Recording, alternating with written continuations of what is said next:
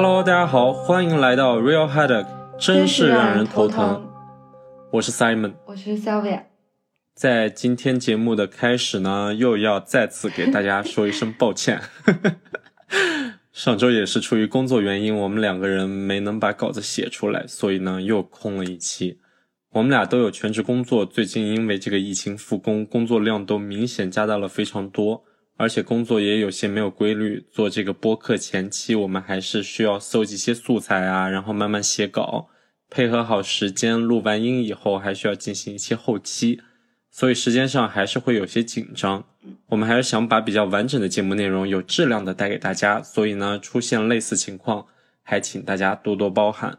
如果以后有一天我们可以完全不用工作了，大概可以专心致志的做这些让我们感兴趣的事情，给大家更有规律的带来节目内容。但是现阶段大概我们还是做不到，所以还是那句话，大家多多包涵，多多包涵，谢谢。那今天要给大家带来的故事呢，发生在美国密苏里州，也就是前几年发生的事情。这个事情造成的效应也非常的轰动。我们所知就已经有好几部电影、电视剧是以这个事情来为原型进行创作的了。故事的主角母亲 Didi，女儿 Gypsy Rose，这是一对在常人和各种媒体眼里非常励志的母女。Didi 是一个单身母亲。她没有工作，全职在家照顾患重病的女儿。在亲戚朋友还有邻居眼里呢，Gypsy 是一个非常可怜的女孩。给大家数数，就是世人已知的她的病症：她患有白血病、肌肉萎缩症、染色体缺陷导致的智力发育不全，还有一些各种各样的其他慢性疾病。等于说，就各种你能想象的人类身上能发生的很。悲惨的一些病痛都发生在这个小女孩身上了，就非常的让人痛心。在各种药物的副作用之下呢，她小小年纪，头发、牙齿已经掉的差不多了。由于肌肉萎缩，她也没有行走能力，常年戴着帽子或者假发，坐在轮椅上的 Gypsy 呢，就是如此的弱不禁风，需要母亲弟弟推着轮椅带她看世界。这对母女在美国新奥尔良的家，二零零五年的时候被卡特里娜飓风完全毁坏了。而后，母女二人在政府救援机构的安排下，一同搬到了密苏里州生活。在这整个过程当中呢，母女二人表现出了非常积极正面的抗灾态度。就是即使这个家庭在世人眼里是那么的让人值得同情，对，但是他们母女二人呢，在当时反而鼓励着其他灾民不要放弃希望。弟弟时常推着轮椅，带着女儿 Gypsy 露面与一些当地的媒体。给受到损害的灾民们唱歌打气，就是让人觉得非常值得敬佩。对的。这次灾难期间呢，Gypsy 表现出来这种坚韧的表现，让他在两千零七年被一个专门救助残障儿童的基金会评为了当年的年度孩子，也因此 Gypsy 开始受到了更多媒体的关注与报道。弟弟经常在面对媒体镜头的时候，或者在一些慈善会上描述自己的女儿。虽然无法走路，但是和普通女孩一样，有着各种美好的愿望。她只是一个普通的小女孩，等于说就表现出了一种那个不一样又怎样的一种非常正面的一个态度吧，对吧？嗯。于是，来自社会各界的支持开始向母女俩涌来，这其中当然是包括不少的慈善捐款。与此同时呢，一些一般人得不到的福利也被社会啊、企业提供给了母女二人。比如说，他们去另一个城市进行常规就诊的时候，会获得免费机票。迪士尼也给母女二人提供免费的游乐园门票。残障儿童基金会还给母女俩提供了明星演唱会的后台通行证。看完演唱会后，当时的那个明星还来后台跟母女俩合影，并且还给了他们六千美元的现金资助。还有当时的住处也是有福利机构提供的免费住家。很多人当时还慕名前去看望母女二人。想为他们加油打气。见过 Gypsy 以后，很多人都会喜欢上她。一百五十公分的 Gypsy，瘦瘦小小的，戴着巨大的眼镜，声线也尖尖细细的，像个小孩。所有这一切加起来，让这个九一年出生女孩看起来完全不像是快要成年的样子。母亲弟弟一般呢，也会在这个时候进一步给大家说一下发生在母女身上悲惨的故事。他说自己来自一个有着家庭暴力的家庭。自己的爸爸，也就是 Gypsy 的外公，会残暴的用烟头烫伤自己的女儿，于是他不得不带着女儿逃离了那个家。自己的老公呢又是一个游手好闲的混混，平时除了吸毒喝酒啥也不干，甚至嘲笑女儿的残疾。于是两人在很早就离了婚。在离婚后，丈夫也没有给家里提供任何帮助，最后实在没办法，只能自己独自承担起照顾女儿的重担。这些拜访者一般听到这里，看到轮椅上弱小无助的 Gypsy，浑身上下还插着那种帮助他呼吸啊或者进食的那种管的时候，就是他不管吃东西啊，都需要借助这些导管来完成。就看到这些的拜访者们都会潸然泪下。这时候倒是迪迪和 Gypsy 会露出微笑。反过来安慰这些拜访者，叫他们不要伤心，一切都会好起来的。就可想而知这一系列情绪震荡有多激烈。就大概听到这些被他们安慰过来的话，估计会哭得更汹涌吧。我觉得，就哦，好贴心啊，好 sweet 呀。就你们都这么惨了，还要安慰别人？对啊，对啊，就反而散发出了无限的正能量吧。等于在当时世界都是非常爱这个母女二人的。然而，这么一个温情的故事，在二零一五年 Facebook 上的一条状态之后，有了一个翻天覆地的转折。一五年六月十四号下午三点，迪迪和女儿 Gypsy 共同的 Facebook 账号上，也就是弟弟时常用来剖些正能量的鸡汤和网络上的爱心人士进行互动的这么一个地方，更新了一条非常可怕的信息：That bitch is dead。给大家翻译过来呢，就是那个。波瑶表子乙子死了，怕被和谐是吗？好累啊！就大家应该懂什么意思了啊？就看到这条信息呢，人们心里开始有了不安的感觉，纷纷开始给他们的 Facebook 留言，都在问发生什么事儿啦，或者说账号是不是被黑了？从来没看你这么说话过。过了没多久，母女俩的 Facebook 上又更新了一条内容。而这条内容让邻居们直接选择了报了警。这条 Facebook 的内容是：我把那头母猪给杀了，还强逼了他那个天真可爱的女儿。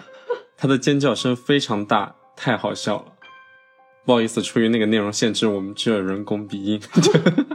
大家应该知道那个字什么意思吧？如果不知道的话，是激阳强激安坚。可以这样说吗？可以吧。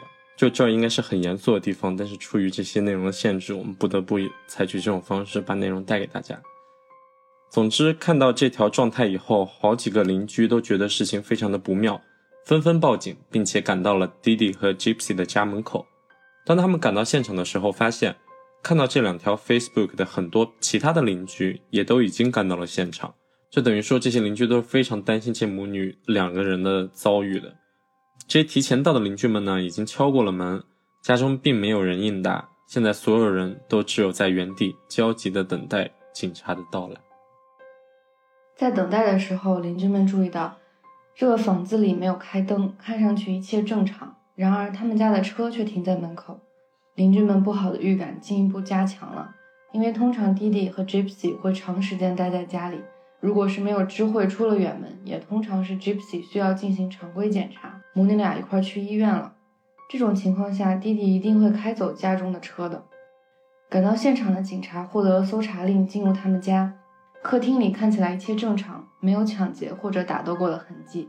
可当警察走进卧室时，却看见了残忍的一幕：弟弟身中数刀，倒在卧室的血泊之中。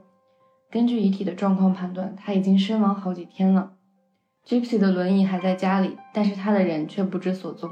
所有的人都心头一紧：Gypsy 去哪儿了？他还活着吗？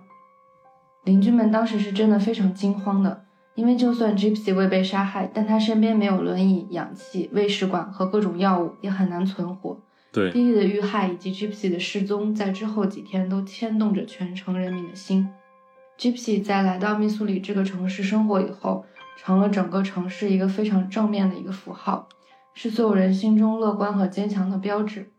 就在当时，人们还自发的在 Facebook 上开通了一个祷告页面，同时设立了在线捐助平台，自发的为弟弟默哀，还想要尽一份力帮忙找到生死未卜的 G.P.。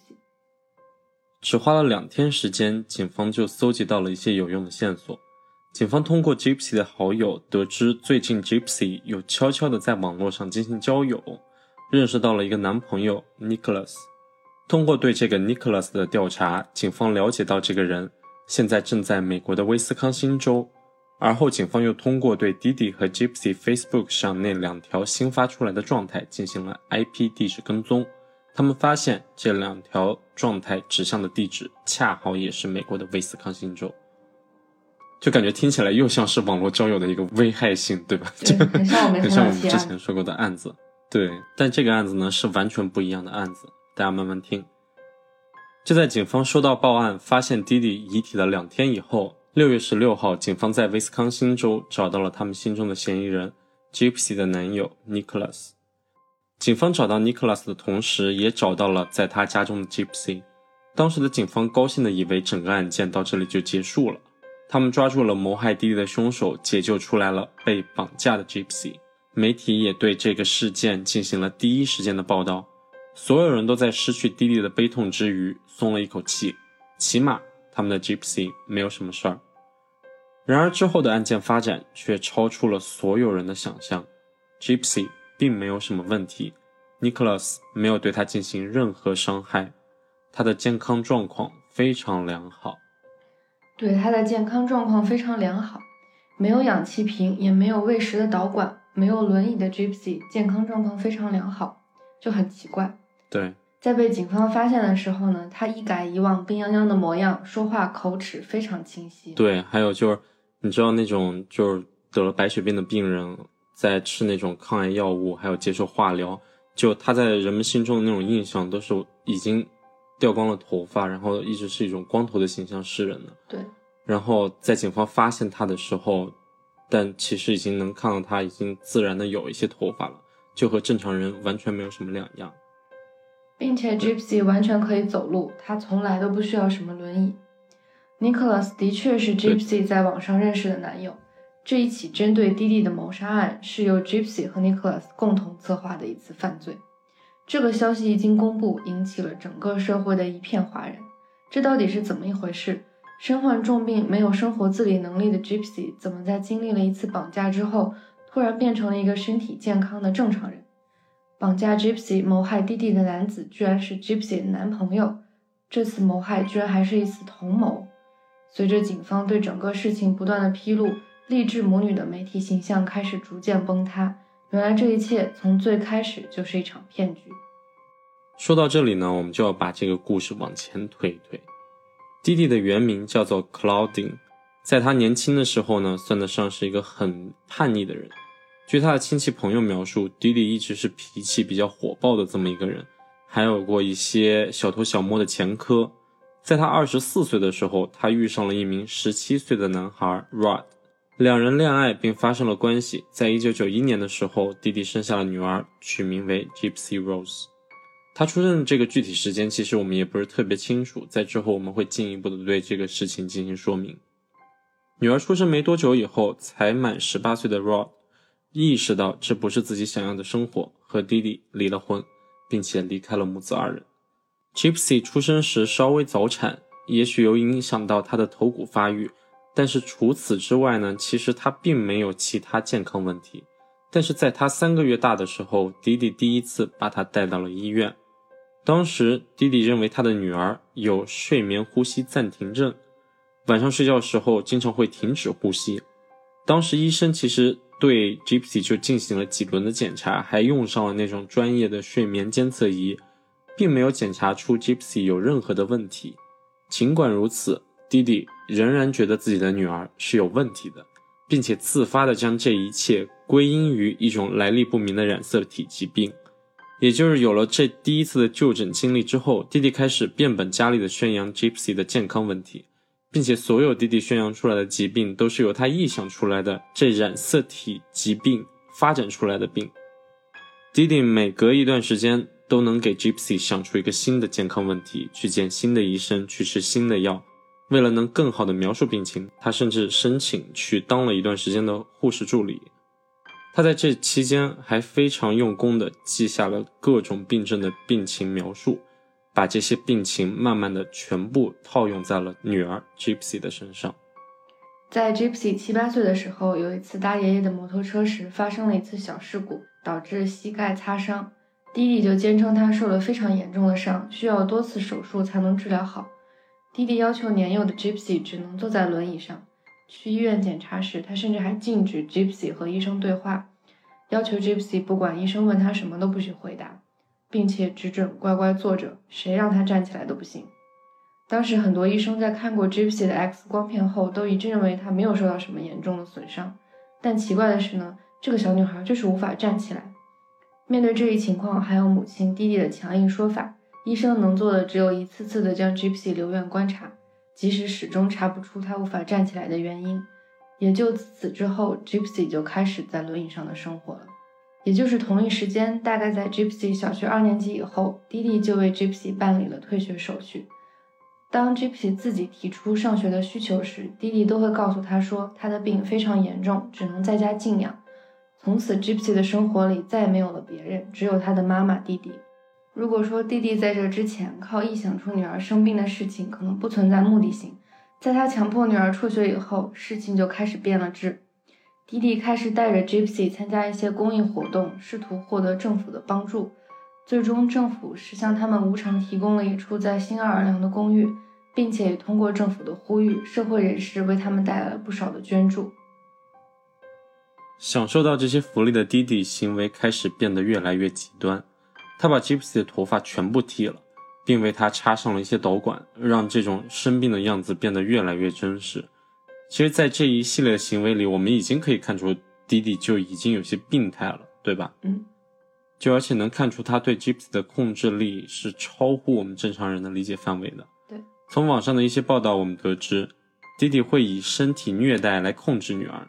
每次母女俩和其他人见面时，弟弟总是牵着女儿的手，就在外界看来是非常有爱的这么一种行为，就哦，握着女儿的手的这么一个行为。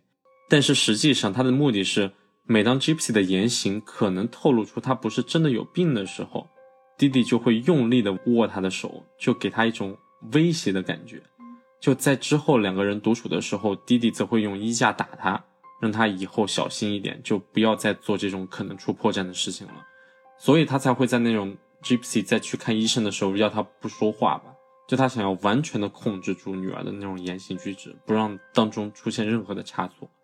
我觉得这就是可以解释为什么弟弟从来都不敢吱声。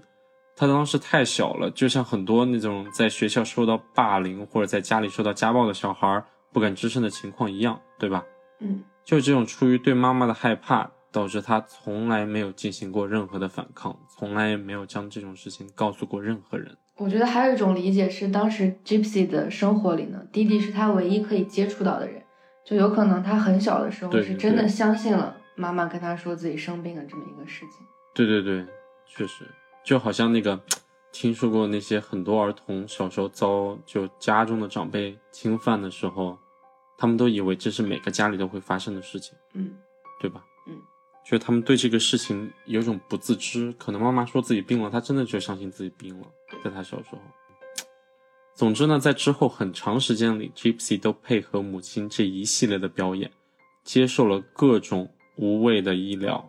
比如说，弟弟要求医生处理女儿流口水的问题，其实 Gypsy 根本不存在这种问题。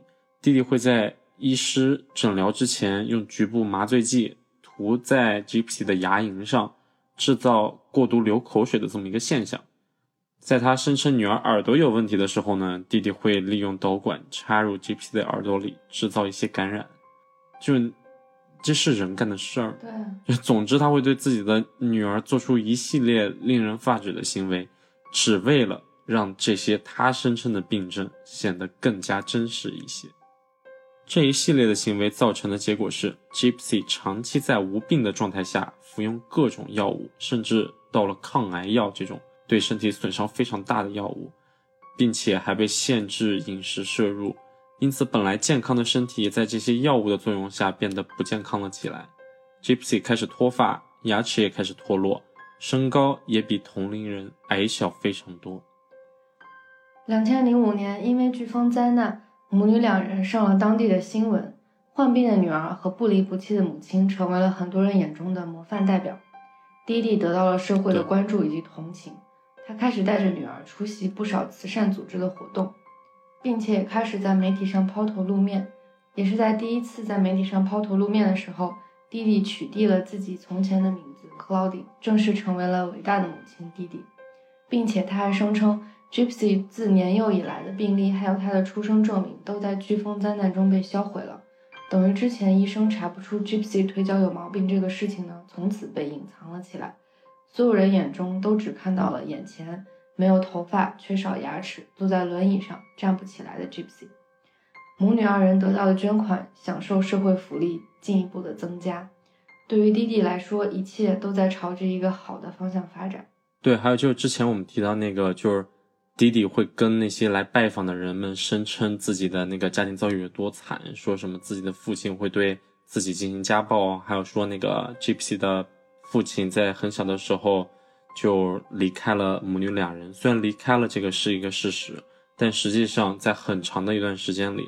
他的这个爸爸 Rod 还会给母女二人每个月寄生活费，就大概有一千二百美金，就其实不少。就虽然离婚了，就其实我觉得他们这个结婚的这个结合也非常那个。你想当时那个弟弟二十四岁，Rod 才十七岁，这不算搞未成年人吗？对，等于那个 Rod 在那个成年以后决定，觉得当时是。太冲动的这么一个结果和他离婚了，但实际上在之后还是承担了他应该承担的一部分责任的，我觉得。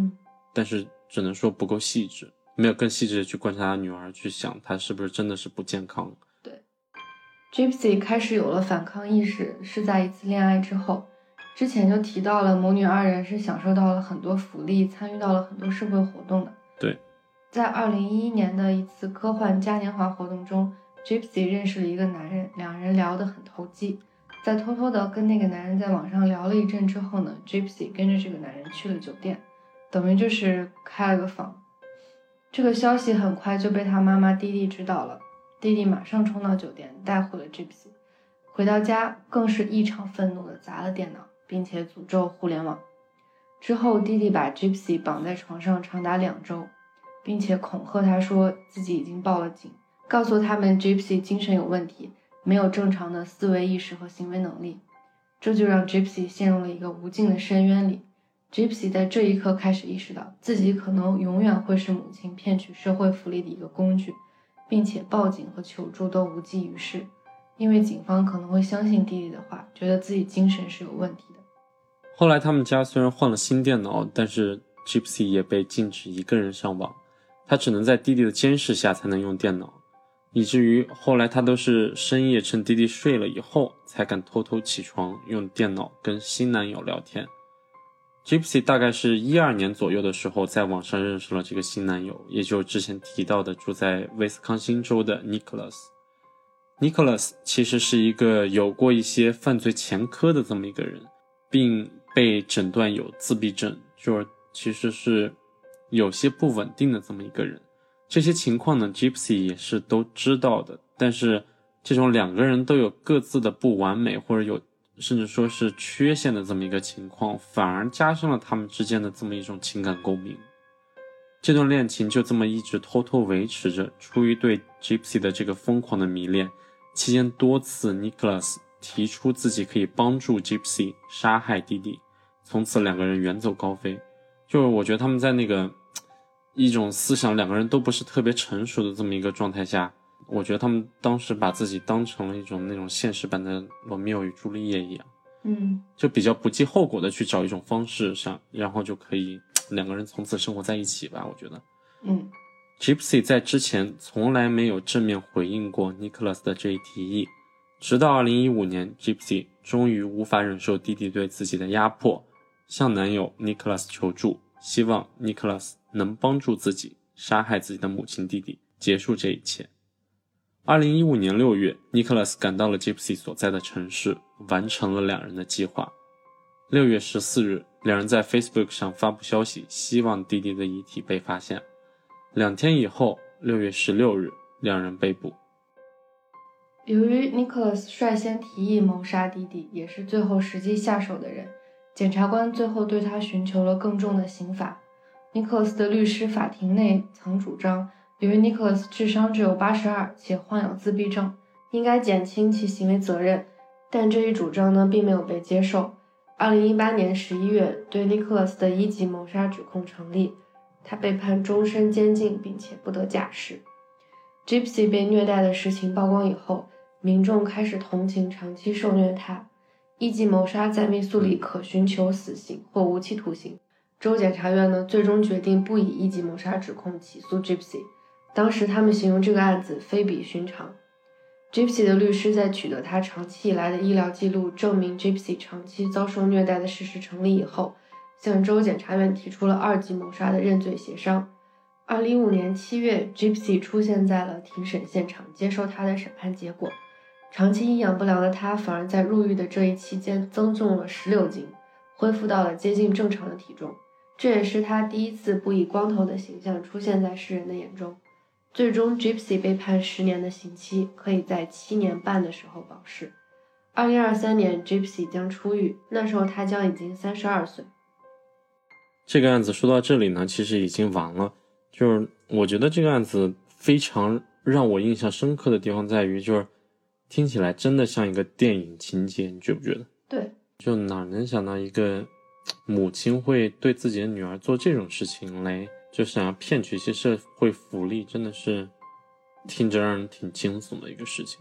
嗯，然后即使是出于这种考虑的话，你觉得对他的这个判决时间就是十年，然后七年半可能就保释，你觉得这个判决时间会不会有点短？我觉得其实。不不短吧，因为就是他其实整个成长的这个过程，包括造成他可能他有些性格缺陷，他处理事情比较极端，也是因为他妈没有给他那个他应该有的教育。对对，大概从二年级以后就没有一个和正常人类的这么一个交往。对，等于说，我觉得其实是他是他妈这个也算是自食其果，我觉得其实有点这个感觉。对，虽然这么说可能有点不太好，因为最终他是那个受害人。对，最终的这么一个受害人，但是确实我也同意，就是因为就是这并不是一个已经成年的人受到他虐待，因为这个孩子在小时候，他怎么讲世界观形成的时候，就是受到这么一种对待的话，我觉得 Gypsy 的这个怎么讲？世界观、人生观是受到一定的冲击的，他可能没有一个很健全的保护自我的一个机制，可能在他心里也觉得，只有对弟弟做出这样的事情，才能将这个事情最终完结，是不是？可能有这么一种心态。我就在想这个事情，也让我有一个想法，就是我在想，我以前看那个柴静的《看见》那本书里。当然，这些案子不是能拿在一起讨论的。就是当时有那种，就是女性罪犯长期受到那个丈夫的家暴，嗯，基本上就因为她最后就是最后谋害了丈夫以后，然后一定是被判无期或者是死刑，就没有任何对他背后的这么一个讨论。当时有一部分人想对这种事情提出一个异议的时候，这个事情怎么发生的？去。探讨一些它的成因的时候，这部分人就很大程度上被骂了，就被说成是圣母婊。如果把这个情况讨论进来的话，Gypsy 就是杀人了。那如果放在就我们知道这个大环境里，那就是一命偿一命，就完全不不应该考虑他的那个这个事情的成因。对，可能还有一个原因就是他其实没有动那个手吧。因为这里边案子里面还有一个人背了更更大的罪行，对，对，也是。不过就我而言，我也觉得这个刑期不算短，因为他真的是，他也是这个悲剧里面一个很大的受害者，他只是活了下来而已。但是他基本上前面的三十二年基本上是一个没有质量的活法。对，而且他之后人生也会受到影响，就是他本来是一个正常的女女孩的一个生活。对，对，总之就是个悲剧。对，就我还我看网上有分析说，弟弟为什么会对自己的亲生女儿做出这么一种事情？就其实，在他们那个心理学家的一个分析，他们说这可能是一种病态的一个表现，叫做代理型孟乔森综合症，其实是一种病。这个病症的一个描述呢，是一种通过描述幻想疾病症状，假装有病，乃至主动伤残其监护对象。以取得同情心理的一个疾病，这真的是非常像弟弟的这么一个状态。嗯，但是因为从来没有人真正的发现过弟弟做的这些事情，没有人真的去想过，就是 Gypsy 是不是从来没有生病，等于没有任何心理医生对弟弟做过任何的干预，没有做过任何的调查。在他死后呢，这也只是成了一个猜想，没有办法去证实他是不是真的有这么一种病症。对，好啦，讨论了这么多，那这就是今天的真实让人头疼啦。喜欢我们节目的朋友，请进入喜马拉雅或者苹果手机自带的 APP Podcast，搜索“真是让人头疼”，点击订阅、点赞、评论、转发、分享。同时也请给我们的节目一个五星好评，五星好评，给个五星吧，拜托拜托！你们的支持会是我们一直坚持下去的动力。我们会在每周五同一时间，在我们的微博“真是让人头疼 ”，Hopefully，在我们的微博“真是让人头疼”下划线 RH 同步更新相关案件的图片信息，敬请期待。下周见，下周见，拜拜。